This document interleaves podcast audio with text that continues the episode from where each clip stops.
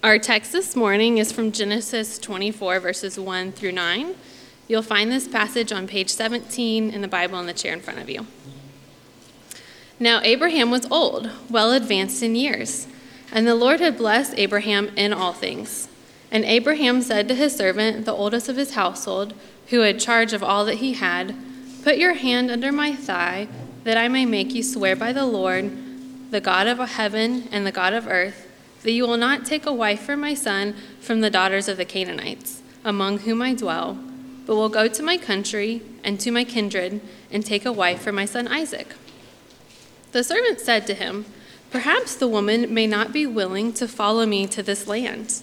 Must I then take your son back to the land from which you came? Abraham said to him, See to it that you do not take my son back there.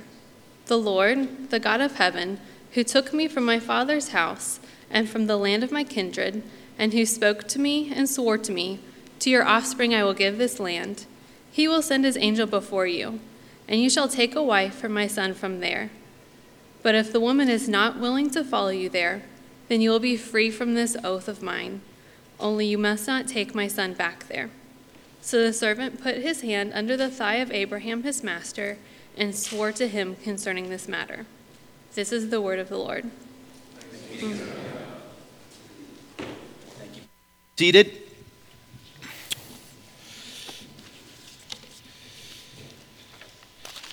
We are continuing through Genesis this morning. We uh, will hear about Abraham for the last time this morning, here in his very old age. I'm going to pray for us, and then we're going to take a look at this passage together. Father in heaven, we all come to this place with different struggles, different distractions different insecurities, different problems, different hurts, different feelings. And Father, all those things could cause us to miss what you have for us today, to miss learning more about your character, your love, your power, and what you've done to save us. And so I pray, God, that you would allow us, empower us to sift through the distraction to find the steady Word of God in this passage this morning from Genesis. We love you. We ask all these things in the name of Jesus. Amen. Uh, we've been talking about Abraham. He's a fascinating character. I feel like I've learned a lot as we've been going through these sermons. And I would say, and I think we all would agree, uh, that um, Abraham's had a lot of different kinds of scenarios in his life.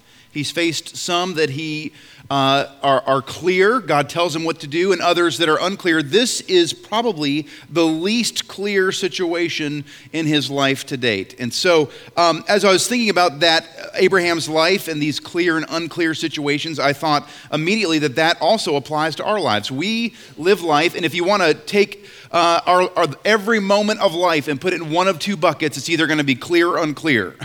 either we know what we're doing or we think we know what we're doing. We, we know what to do. We have good guidance or we don't. Or we don't. And all of us have different ratios of clear to unclear. But I, as I was thinking about Abraham, here, here's what I really think. The stories that we have seen uh, with Abraham so far, he's actually had it pretty good. uh, he's actually had it pretty good.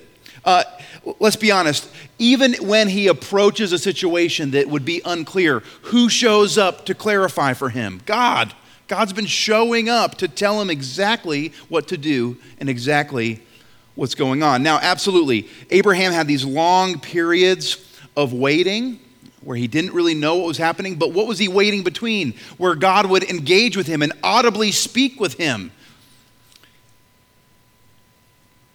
We crave that. We crave that kind of clarity in our lives.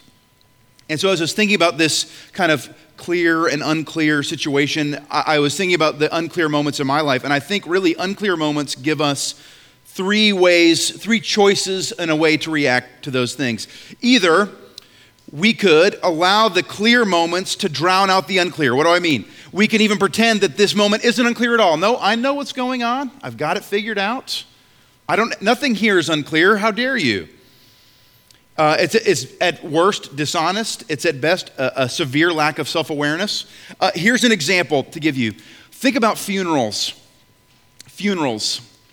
What is more uh, unsettling than the death of a loved one? And yet, what do we do? What, what do we, pressure do we feel when we're at a funeral to give some kind of clarifying statement? A platitude, if you will, that doesn't really help if we're honest. It doesn't help. But what are we trying to do? We're trying to take what is shaking and just make it be still with some kind of weird statement. We say weird things at funerals sometimes. Um, I just had like four stories go through my head that I'm going to skip over. See me after if you want to hear them. So that's one way we can react. We can just pretend everything's fine. I'm not sure we agree that that's healthy. The other end of the spectrum, we also agree is unhealthy. This is where unclear, when, when our confusion drowns out anything that is solid in our lives. This is panic mode. This is when our, our circumstances are ruling over us. When things go bad, it's all bad. It's all bad. There's, you can't even remember the last time you knew what was going on. I would actually say that Abraham exhibits this behavior the most in the stories we've seen when things are uncertain, all he is is uncertain. And even when God shows up to set the record straight, what does he do? He asks God, Are you sure? Are you sure about that? How about this other thing? And so, what is the ideal reaction? What's the third way, they might say? What's, in, in, unclear situations, what would be the ideal way to react to those things? It would be a balance. A balance between the clear and the unclear, the confusing and the solid where clarity, where truth provides a foundation that allows us to persevere through times that we do not understand. Where even though we're in this time that we don't understand, it actually is adding value to the times that we do or the things that we do. I believe that this story, and as I was studying the story, I think Abraham exhibits this healthy, godly balance in this story. Abraham's at the end of his life. Sarah has passed away. Isaac is getting older. Isaac is not married, and that's a problem. Why is that a problem? Because what did God promise? He first of all promised that they would have a baby, and they finally did. They finally did. God delivered that promise. But not just have a baby, but he would make Abraham a great nation. Great nations require family, a family tree. And so Isaac must be married, and he is not. And Abraham does not know how that's going to happen. He doesn't know. Now, compared to the other stories in Abraham's life, this one is completely different. He does not have a vision from God where God tells him, this is how this is going to go down. He doesn't have that. There's no anthropomorphism where, where God shows up at his tent door and says, here's what's going to happen. He doesn't have that kind of clarity. He is, in a sense, left to his own devices. God's not guiding him, God's not going to miraculously provide a wife. And so here we have Abraham in an unclear situation, which is not new for him. But how does he react? Last week we examined, uh, last week we, we didn't examine, Abraham was examined. The sacrifice of Isaac was a test to see what he, if he was ready to receive the promise. And we saw that by God showing his love and, and, and, and pouring his unshakable promises over Abraham again and again and again, Abraham had been brought to a place where his declaration was, God will provide. If that was the exam, this is the class that we are sitting under. He's giving a master class of how to be patient with God, how to, to take all these things that he's learned from God and apply them in his life. Before we get to the passage of Scripture, I'd like to just define something a little more narrowly. What do, what do I mean by when I say clarity or certainty? Um, and I think that as we look at Abraham, it's actually going to be a very easy transition for what is clear, what classifies as clarity for Abraham, and what classifies as clarity or certainty for us. You see, clarity, certainty is not self derived. We don't find it inside. This is not a matter of knowing who you are only. As Calvin puts it, no one can truly know themselves unless they have first gazed upon the face of the Creator, then turned back to see themselves.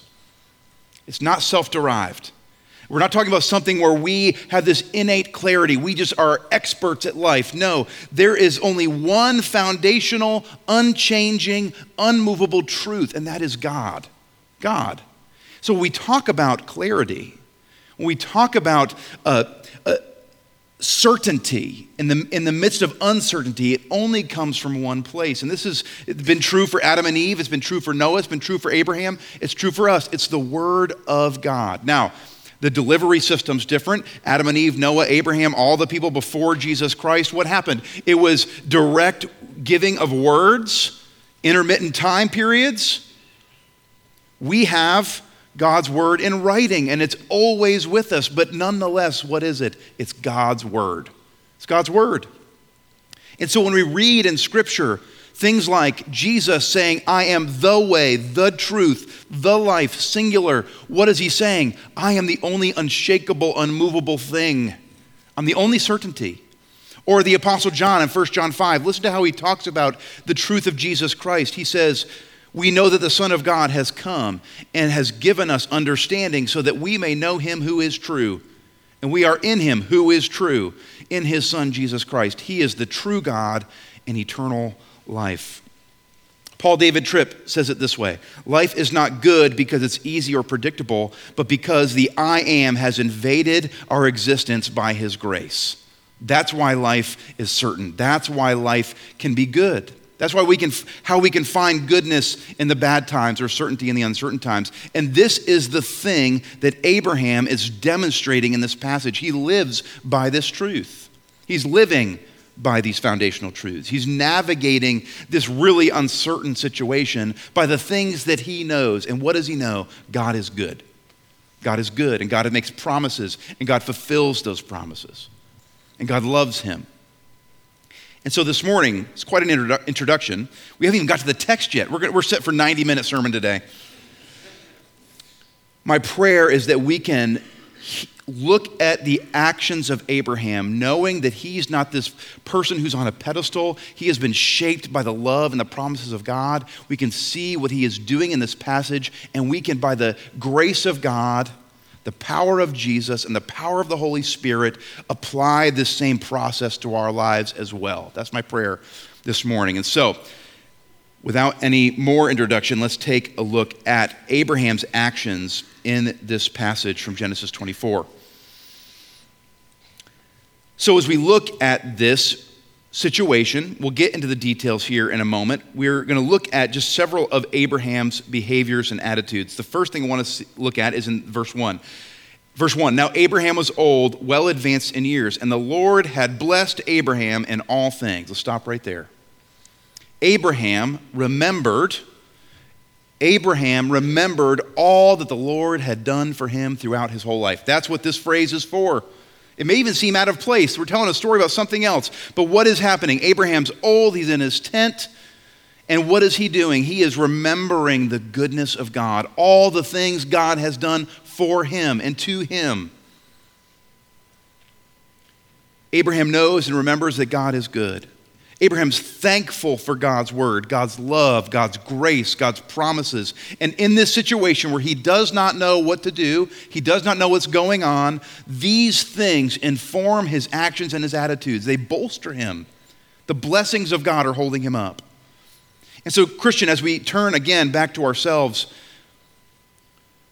when we read things like this in 1 Thessalonians 5, rejoice always, pray without ceasing, give thanks in all circumstances for this is the will of God in Christ Jesus for you, we can, I think, all of us seriously ask, well, how? How can we possibly thank God in everything? Paul, you don't know what I'm dealing with. Well, I think there's several things we can learn from Abraham here. First, we must assume the best of God. We must assume the best of God. If we do not assume that God is good in the bad circumstances we're in, do you know what that's going to breed? There's a 100% chance bitterness will develop in our hearts. Abraham here doesn't know how his son is going to have a family. But what is he starting with? Cherishing what God has done for him. Assuming that God's not out to get him, that God has a good plan and that he is good. Now, when things are good, it's easy to say God is good. But when things are bad, We must start with that idea that God is good. God is good. The second thing is very practical is look where God is moving. In this even bad circumstance, where is God moving? Now, here's a problem with us. Here's a problem with me, okay? What do I do? I tend to define, predefine what God moving in this situation looks like, and then I only look for that.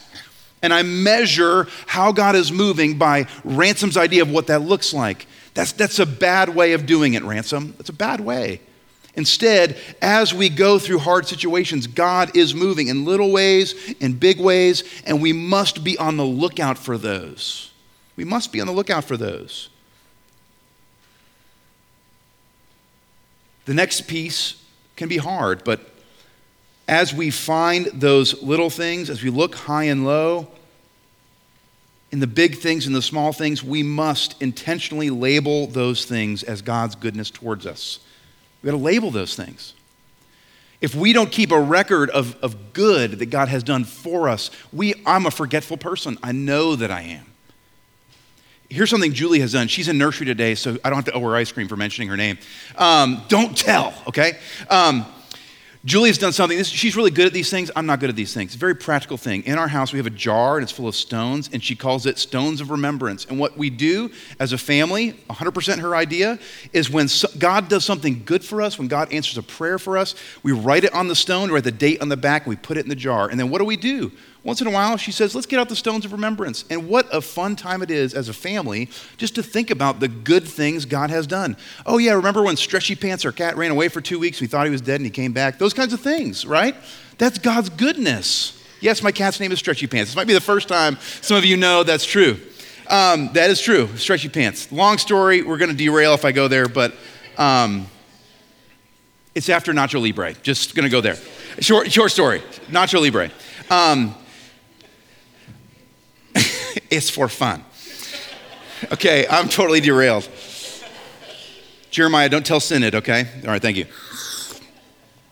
But listen, what has this done for me as an adult? When we go through that jar, we remember God's goodness, it does me good.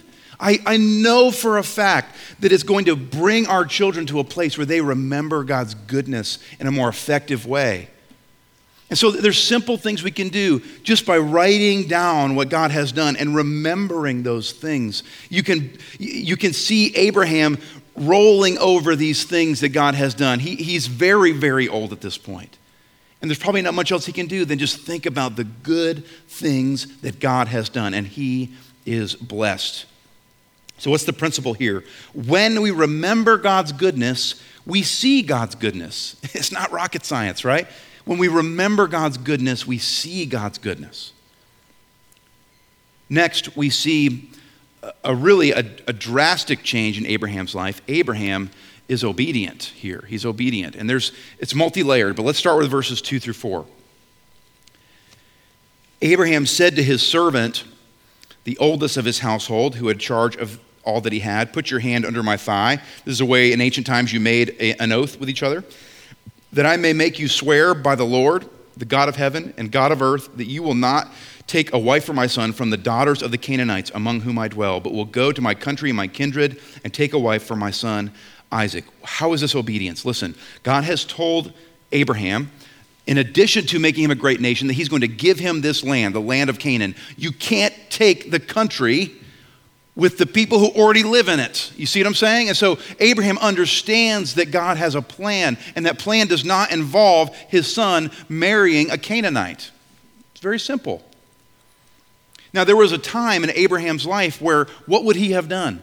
Just go find a, a good looking Canaanite lady and bring her on in. That's what he would have done. We've seen him do it multiple times. Just use Ishmael. Oh, come on, come on in, Hagar there's a time when Abraham would have done his own thing. And I think if we look at verse 5, I think verse 5 is actually a moment of temptation for Abraham. It doesn't explicitly say it. But as a reader, what we know about Abraham, the servant's actually asking a very practical question. And if Abraham is guilty of anything, it's being practical. Look at this. The, the servant says, Perhaps the woman may not be willing to follow me to this land. Must I then take your son back to the land you came from? And what do we see from Abraham? No compromise, no shortcuts. Verse 6 and 7. See to it that you do not take my son back there. the Lord God. He's going to list off all these things that he believes about God, that God has done, that God has commanded. The God of heaven, who took me from my father's house, the land of my kindred, who spoke to me and swore to me, To your offspring I will give this land. He will send his angel before you, and you shall take a wife for my son from there. Abraham is famous for cooking up some delicious shortcuts. That's what he does. He loves it. But what is he doing? He's allowing the clear promises, the clear truth, the clear love of God, the clear commands of God to guide him through this uncertain situation. It would have been easier to say, sure, just take Isaac with you. When he points somebody out, let's go for that. But no, he's, we may even think he, it seems like he's taking the long way around. And honestly, if we look at it deeply enough, we may think, well, goodness, God, God's commands, obedience has caused Abraham an inconvenience, an inconvenience. If he's going to obey everything that God has said, it's, it's, it's a much longer way around. To the servant, too, he's thinking, man, there's a lot of pressure here. Can he just come with me? I mean, that's what he's thinking, right? I think this resonates in my life. I hope it resonates. Well, I don't hope it resonates in your life because it's a sin. But the idea that w- we ask this question all the time wouldn't it just be easier if? Fill in the blank. Wouldn't it just be easier if? Fill in the blank. Often God calls us to what feels like the long way around. Often God calls us to what feels like the long way around. Wouldn't it just be easier to lie? Wouldn't it just be easier to lie? Wouldn't it just be easier to bully my way? Wouldn't it just be easier to force my agenda? Wouldn't it just be easier to hate my enemies? Wouldn't that be easier? Wouldn't it be easier just to get a divorce? Wouldn't that just be easier? Let's just call, call it quits. Wouldn't it be easier just to affirm their lifestyle? On the other side, in the same amount of easy, wouldn't it be easier just to reject whatever they say they are and just ignore them, remove them from our lives? Wouldn't it be easier just fill in the blank? Listen, I, I was thinking about this concept, trying to allow it to sink into my heart, and I was thinking, man, everything God asks us to do takes time. Everything He asks us to do to takes time.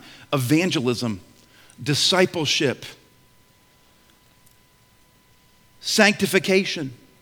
Having mercy on people is not as easy as throwing money at it. Real mercy takes time. Reconciliation takes time. Healing takes time. Forgiveness takes time. And as I was thinking about that more, and this is another sermon for another day, but it's worth mentioning here, these things take time because they take place in the context of relationship. All of these things take place in the context of relationship. And in fact, almost everything in God's kingdom takes place in the context of relationships. And relationships are not easy, nor are they fast.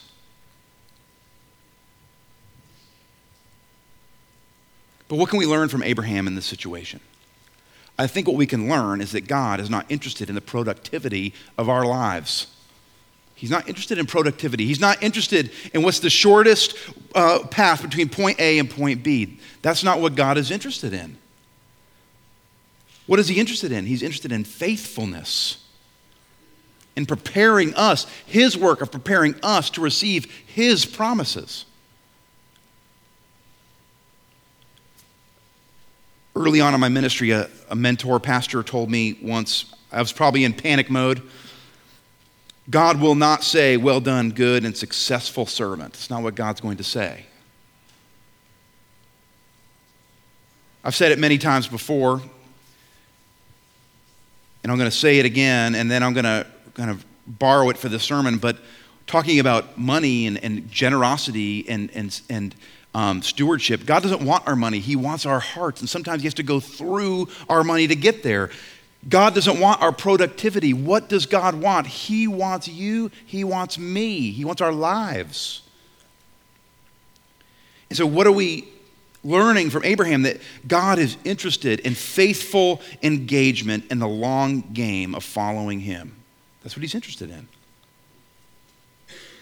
And really, all these behaviors we've seen so far, we've seen Abraham being thankful, being blessed, remembering his blessedness by God. We see his obedience. We see his resisting of temptation. We see the fact that he doesn't compromise, no shortcuts. And really, I think all of this comp- uh, culminates in what we might call faithful flexibility. faithful flexibility. Abraham, make no doubt about it, is taking action. Look, look at verses, I mean, this whole thing. He's telling a servant to go and do something. In verses 8 and 9, he says this If the woman is not willing to follow you, then you will be free from the oath of mine. Only you must not take my son back there. So the servant put his hand under the thigh of Abraham, his master, and swore concerning this matter. Abraham wants his son to be married because of the promises of God. He's acting not rogue, he's not renegade, he's acting in the promises of God. He knows what God has promised, he's doing what he can to help with that. But what? He's flexible about it. He's taking action, but if this action does not work, he's okay with it. You're free from the oath, he tells the servant. Why is he okay with that? It's not because he's not interested in getting Isaac married. That's literally his number one concern.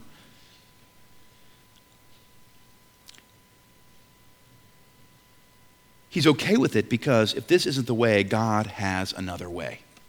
He knows this. He's seen it over and over again. He knows with absolute certainty that even if his fail and feeble efforts to send the servant a long ways away to look for a particular woman for his son fails, God has promised nations and nations he will have. Nations he will have. Iain Duguid says the doubts and the questions are gone now for Abraham. They are replaced by serene faith in God's power and his will to provide. That's what's going on.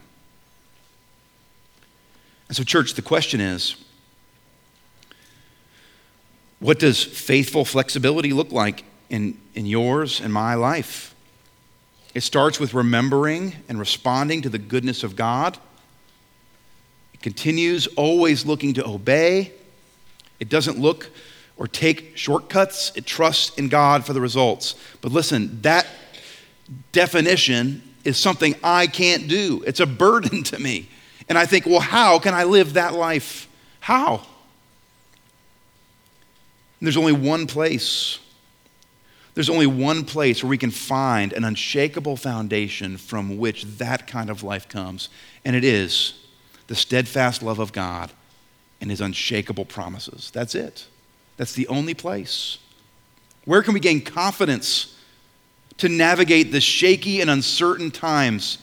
Only in the gospel, only in what Jesus Christ has already done. God has declared his love to us already with Jesus on the cross. And I'm going to tell you right now, he can't be, he won't be uncrucified. God has declared that, that there is power in salvation, that He has saved His people in the resurrection. And I tell you what, that can't be revoked, it can't be undone. God promises us a secure salvation by grace through faith, and His promises don't change. The results aren't modified. Satan is defeated and he's not going to get a second wind. That's not how this works. That's the only foundational truth we have. And so, in this life, church, we're going to face a vast array of situations good, bad, ugly, uglier. We're going to face a lot of things. And the only thing that can bring clarity in all those situations is not ease, it's not comfort. It's not things of this world. It's not our own understanding. It's the presence, it's the power, it's the promise, it's the goodness and the grace of Jesus Christ.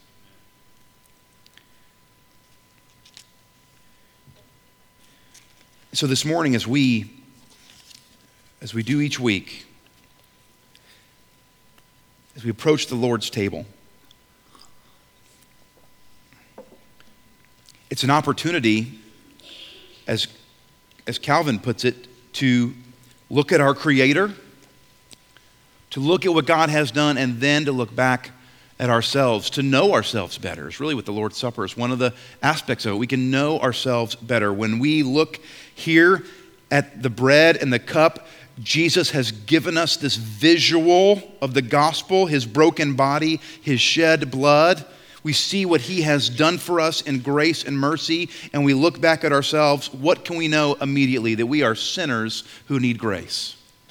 We can know that we are sinners that praise God. We're loved. We can know that God has given us grace. We can know that our worth is not in what we do, but what He already did. And so, what can we do this morning as we come and we eat? We can leave our insecurity behind, whether that's circumstantial or internal. We can leave our insecurity behind and we can grab onto and be nourished by real things, real truth, the, tr- the eternal truth, Jesus Christ. And so, this morning, who should come? Who should eat? If you've made that confession, yes, I'm a sinner. I need something outside myself. I am uncertain that I can do this. Well, that is a good uncertainty because you should be certain you can't do it. You should be certain of that. And you are certain that Jesus Christ is the only way. If you've made the, that profession, you've been baptized, you're invited to come as a child of God. Now, the Lord's Supper is an action that we take as a body together. We do it here as a family of God. And so that's one of the reasons that baptism becomes important. If you have questions about baptism, uh, somebody asked me this week how baptism relates to the Lord's Supper. If you'd like to have that conversation, I'd love, really honestly, to have that conversation with you. And so if you were baptized as an infant or you've never been baptized, you're wondering how that affects the Lord's Supper, uh, I would say this uh, come and talk to me after, and we'll, we'll sort that out together.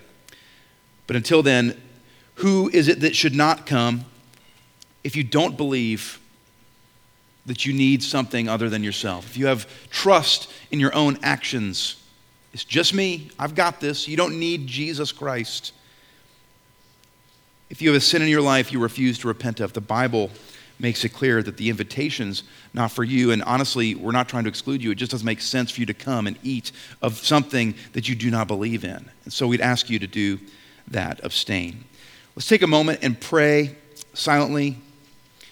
Maybe this morning we can recall some of the blessings of God in our lives before we participate in the Lord's Supper. I'll gather us back together with a prayer and then we'll distribute the Lord's Supper.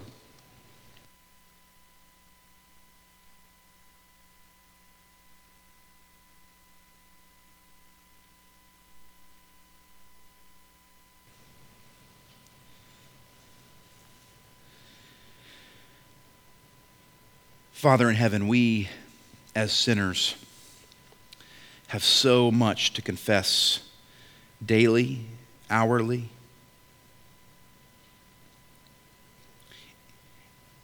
And I pray this morning that we would not forsake your word. We would not forsake reading your word. We would not avoid reading your word. As I read this week, of all the tricks and the plans of the devil, that's the most dastardly. It keeps us from knowing the truth, knowing what is certain in our lives. We have been blessed greatly with the certainty of who you are, what you've done, who we are, what we can't do, and what you've done in our place. And so, my prayer this morning as we eat the Lord's Supper as we dive into your word in our personal lives. Help us to see the treasure of your word, your love in this supper. Bless this bread, bless this cup to our spiritual nourishment. May it propel us forward to hope only in you. We pray these things in the name of Jesus. Amen.